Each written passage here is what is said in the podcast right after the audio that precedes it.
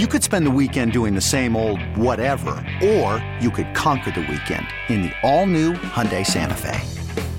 Visit HyundaiUSA.com for more details. Hyundai, there's joy in every journey. This episode is brought to you by Progressive Insurance. Whether you love true crime or comedy, celebrity interviews or news, you call the shots on what's in your podcast queue. And guess what? Now you can call them on your auto insurance too with the Name Your Price tool from Progressive. It works just the way it sounds. You tell Progressive how much you want to pay for car insurance, and they'll show you coverage options that fit your budget. Get your quote today at progressive.com to join the over 28 million drivers who trust Progressive. Progressive Casualty Insurance Company and Affiliates. Price and coverage match limited by state law.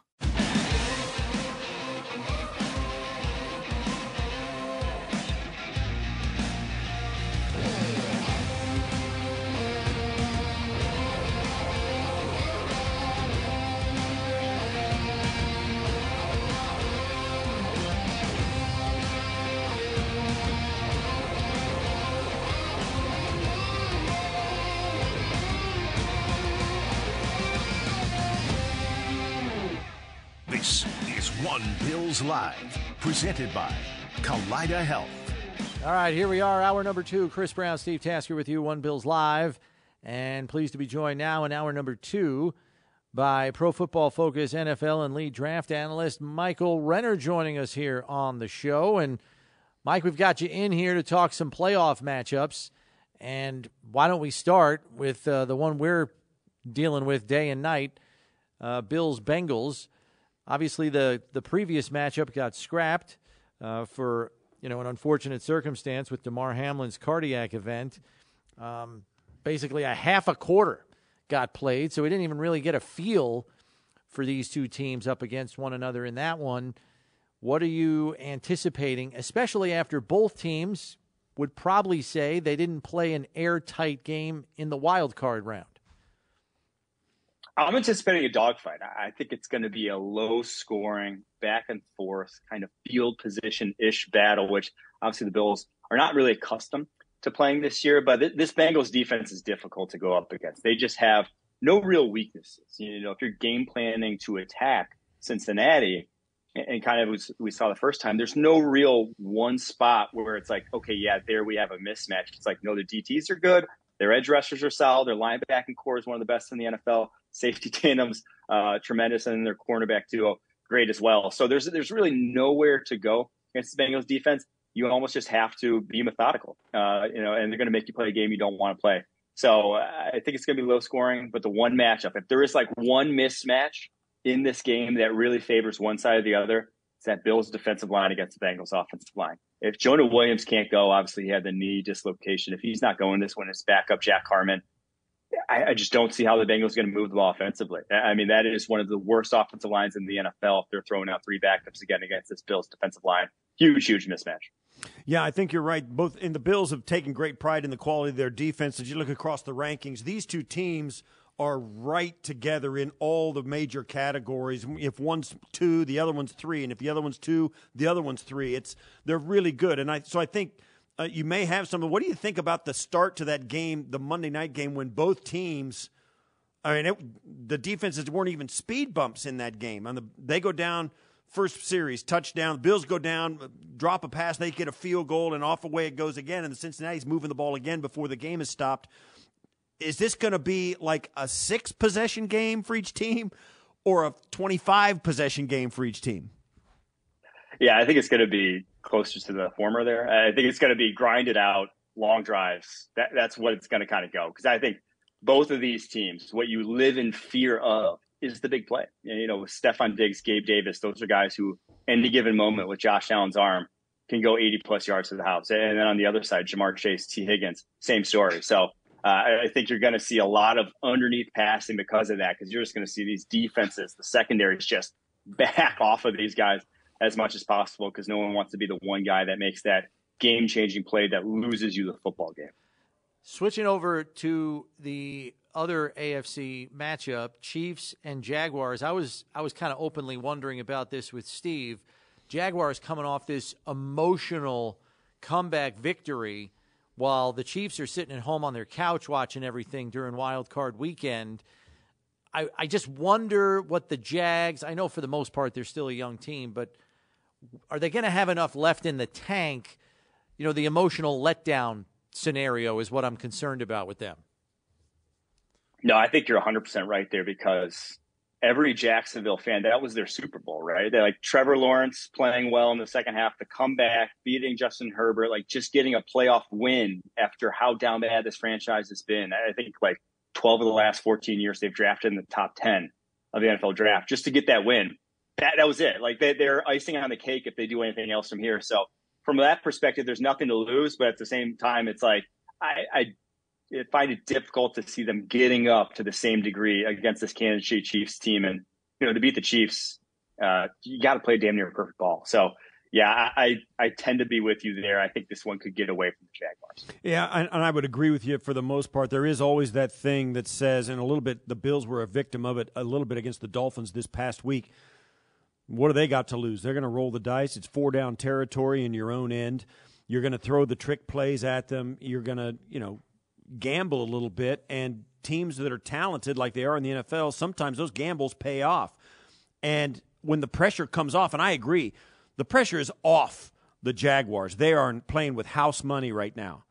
So, does that in some way make them a little more dangerous, knowing that they've got an experienced head coach who really does have the pulse of his team? And maybe if he pushes the right buttons, they can come up with uh, quite the performance. Yeah, the coach is obviously very familiar with Andy Reid. You know, he's the OG Andy Reid disciple. They're coming out. Uh, so I think that aspect too is very important in this game that Doug Pederson? If there's anything you know about him, is that come playoff time, he's going to empty the bag out. So I do think they didn't really have that chance this past week against the Chargers because of the fact that they just had to be methodical coming back, uh, you know, moving the football. You can't really run trick plays down four scores. No one's going to buy it.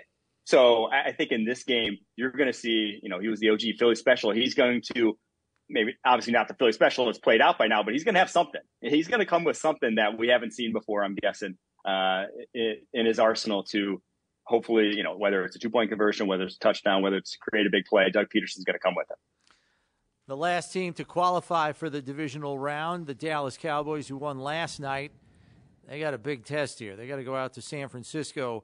I'm curious, Mike, what you think about with respect to the quarterback matchup here. Prescott is either hot as a firecracker or he looks woefully inconsistent with his decision making. There doesn't seem to be much of an in between, and going against that San Fran defense looks like hell on earth. But yet at the same time, the Cowboys can bring the heat too, and I don't know if Brock Purdy's seen a pass rush like this. So how do you see that shaking out? Yeah, to me, this is my favorite matchup of the weekend. Now, Bengals Bills is obviously massive as well, but this one, there's just so many good storylines, so many good matchups throughout that I'm very excited to see it. And I think you hit the nail on the head there with the Dak Prescott thing. It's that this offense seemingly either puts up 40 or it looks like they have no clue what they're doing on that side of the football. So it's, you know, going up against this 49ers defense, if you look like you have no clue what you're doing, they will put you in the dirt. That is the best defense left for my money in the playoffs right now. But then on the other side, you have a rookie quarterback, a rookie seventh round pick, Mr. Relevant, defying all odds, going up against what by any measure is the top five defense in the NFL. And as you mentioned, one of, if not the most ferocious pass rush in the NFL. So where I'm leaning on that one's difficult, but I just don't see the magic of Brock Purdy. And now it's been magical. I just don't see how he goes four games in the playoffs with it. I think at some point it's going to have to run out.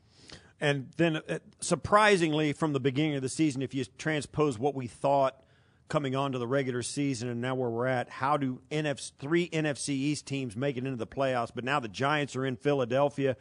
It's the most amazing difference. I think. Um, well, that's not true. The AFC West we thought was going to be a juggernaut, and it turned into to be the Chiefs again and everybody else.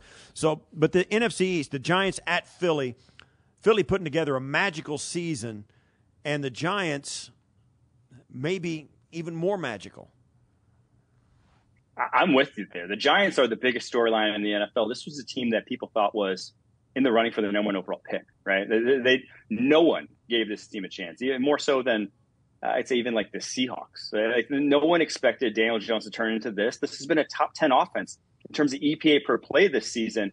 and you know, all credit to Brian Daboll, but Daniel Jones, his development at the quarterback position has been a massive part of it because this is not a great offensive line. This is not a great receiving core. They're, they're like they should not, by any stretch of the imagination, be putting up points as easily as they have this season, but somehow they still do. So, yeah, they're overmatched again. Like if we're just going talent for talent, Eagles outclass them pretty much everywhere.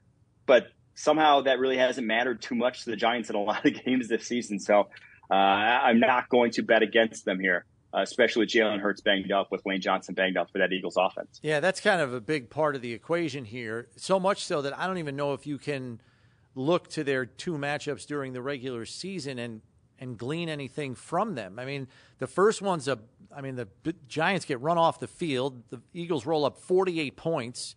And then the second game is pretty tight game. It's a one score game. Um, I, I, don't I don't think that helps us at all in trying to figure out what this one's going to look like.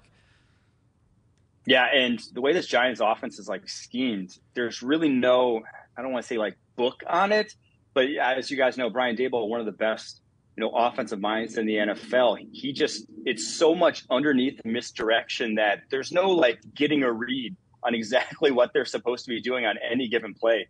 To where I don't think it helps the Eagles any that they've seen this offense before. So, uh, yeah, I'm very excited to see that matchup as well. One of the things I want to ask you about, you, you mentioned this earlier, and the injuries at this time of year. We had a conversation early in the show about how different it is in this day and age with teams and their ability to play 50 guys throughout the course of a season. Where back in way back in the day, there was like 26 guys who played offense and defense. You'd almost had to carve the roster into stone.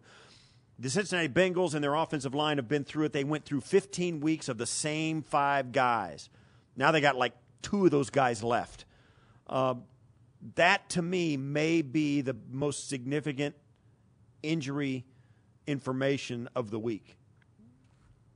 100%. The Bengals offensive line right now decimated. And uh, you guys have seen it too, how big impact, how big, excuse me, injuries are impactful to a roster. It's like this Bills defense, when Von Miller was healthy, was just no one could say anything to this defensive line. No one, no one had any answers for that. And all of a sudden you take him away and it's like, you know, some, how is Miami putting up 31 with the backup quarterback all of a sudden? It's like that doesn't happen when your roster is at full strength.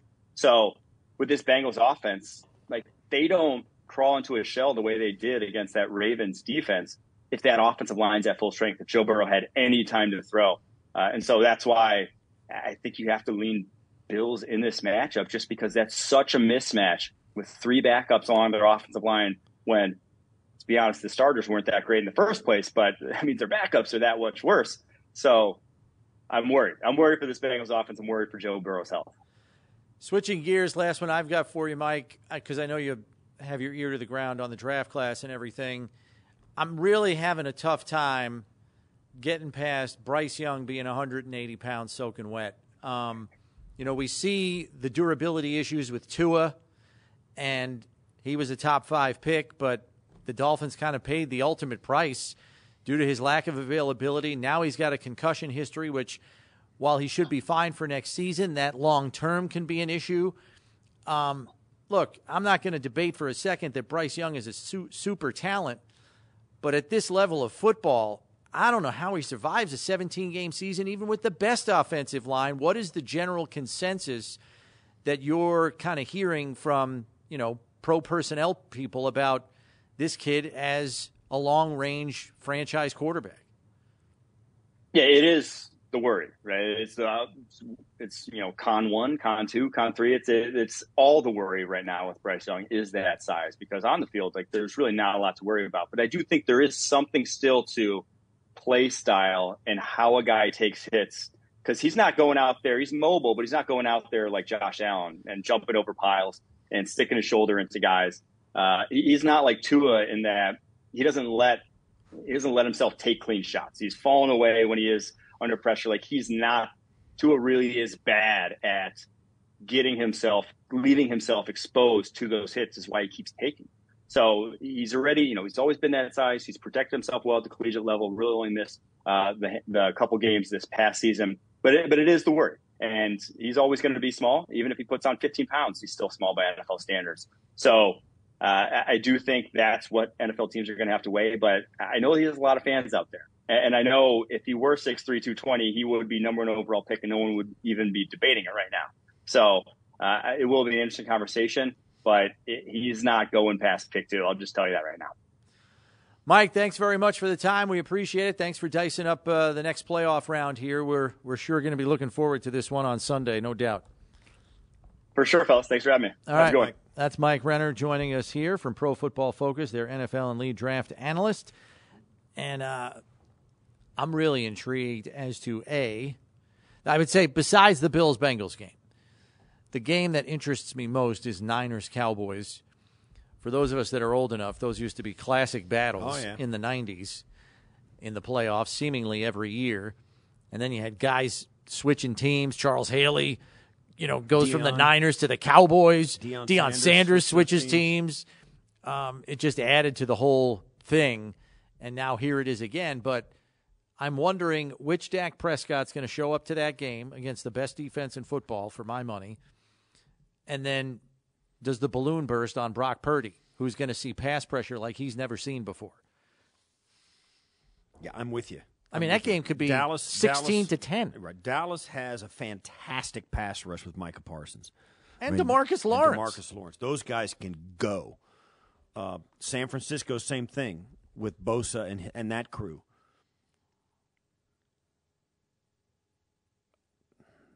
Does does Dak turn it over?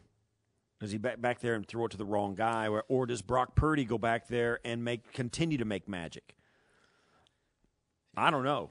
Uh, I think the I think the downside of both those quarterbacks is almost identical, but the upside is identical too, and you don't know which one you're going to get. Yeah. I mean, you don't have any. I mean, Dak has played horrible for a month up till last night. I don't know. I think it's really interesting. it's gonna be. I think it's really interesting. I, I don't know Sunday why, but I feel like it's got low scoring written all over it. I found it interesting that Mike thought the Bills, Bills Bengals, was going to be low scoring. See, I, I, don't know if I'm agreeing with that. Yeah, one. a lot of people here, and I I agree I with them. see it going the other way. I, yeah, I think you're going to have to score 30 points to win. Yeah, and it's the first one to 40 is going to win it. You know, kind of thing, right? Track me, right? I, I do. I these two teams are hard to keep off the scoreboard. Bengals are certainly that. Um, I told you the Bills have scored 30 points in their last four games. The Bengals haven't been quite that much. They scored 30 only once over the last. Well, that's not. True. Then they scored. Uh, yeah, and they only scored 24 Sunday. So yeah. um, against a good Ravens defense, yeah. I you know I don't know. I, the Bills are scoring a lot of points, more so than the Bengals are, and that surprises me. Yeah. That surprises me because the Bengals are so explosive. Um, maybe it does have to do with their offensive line. We'll see. Let's get back to the phones at 803-0550, 1-888-550-2550. Is there a part of Buffalo's game that still hasn't peaked? We go to Bob in Lancaster, who's been waiting patiently. What do you got for us, Bob? Hey, uh, two things. First, uh, I want to talk about that kicker in Dallas. I have uh, a, an interesting co- observation on that. Okay. But um, Chris, you would have seen this. I was at the game Sunday, and it like the last defensive play of the game. It looked to me like Ed Oliver came off the field kind of limping, and I haven't heard anything that he was hurt or on the injury list or anything. Do you know anything about yeah, that? Yeah, we haven't heard anything either. I guess the earliest we'll find out is tomorrow when the injury report comes out. Um, you know, sometimes these guys just take a knock on the knee, you know, like knee on knee or something at the bottom of a pile, and it hurts for 10 seconds and then it subsides. But I'm just speculating. I don't know anything. We'll, I guess we'll okay. find out tomorrow when the injury report's released. Okay. Then the other thing on the Dallas kicker, um, him missing those extra points. The NFL put out a memo I heard this weekend about uh, mm-hmm. looking at place kickers that are putting something underneath the ball to kick. And I'm just wondering, do you think that had anything to do with it? Yeah, I I'll admit I had seen that memo, but it, it, was not at the forefront of my mind when I was watching Renner miss the extra points, or Renner. I'm watching Maher miss the extra points. Um, yeah, I mean, I suppose that could have been a factor if, in fact, he was using, you know, a foreign object previously. Basically, what the NFL memo was saying is kickers and holders cannot use any kind of foreign object to help spot a football on a kick because I guess there has been film evidence of some players going out there and putting what looks like a coin, you know, or a disc down to mark the spot where the ball is going to get set down. And maybe on grass, it sits it up a little bit higher for the kicker. Making well, it's for the holder. And for the holder to mark the spot. Um, and it's also for the kicker as well because he goes and if he knows the, he can see the spot. And if the ball is forward of the spot or behind the spot or towards him from the spot, he adjusts accordingly because he's taken his foot off the spot. So I, as a holder, you weren't even allowed to, because I tried, you weren't even allowed to spit to mark the spot hmm. for the ball. The official come up and wipe it off. So interesting. Yeah, it's a thing. But you can hold your finger down there on the spot after the kicker points it out, right? Because I've seen well, that. that's what the, you got. Yeah, you yeah, have the holder to puts his finger you, there. Yeah, you always do that. Yeah, but there's that. But when you bring your hands up to catch the ball, you look back down. That spot's not there anymore. Right. And you don't want to. What you don't want to do is rub a spot out. You know, you don't want to rub a a bare spot or anything in the turf because then that changes the surface where it's yeah. lower or high lower. Right, right, right. So you, you don't want to do that either for the kicker. Um, so it, yeah, it's it's an ongoing gamesmanship thing can you say? You do what you can do. Does it really make that much of a difference? I don't know. If you think it does, it does. okay. I told you it's all. Well, if that's the ears. case and it's Brett Maher was doing ears. it, if that's the case and Brett Maher was doing it, Bob could be right. Yeah. Uh, back to the phones and to Tony in New York City. What do you got for us, Tony? Hey, how's it going, guys? Good. Uh, I am I am concerned about the Bill D going into Sunday. Uh, yes, I understand the Bengals have uh, are going to be without three offensive linemen.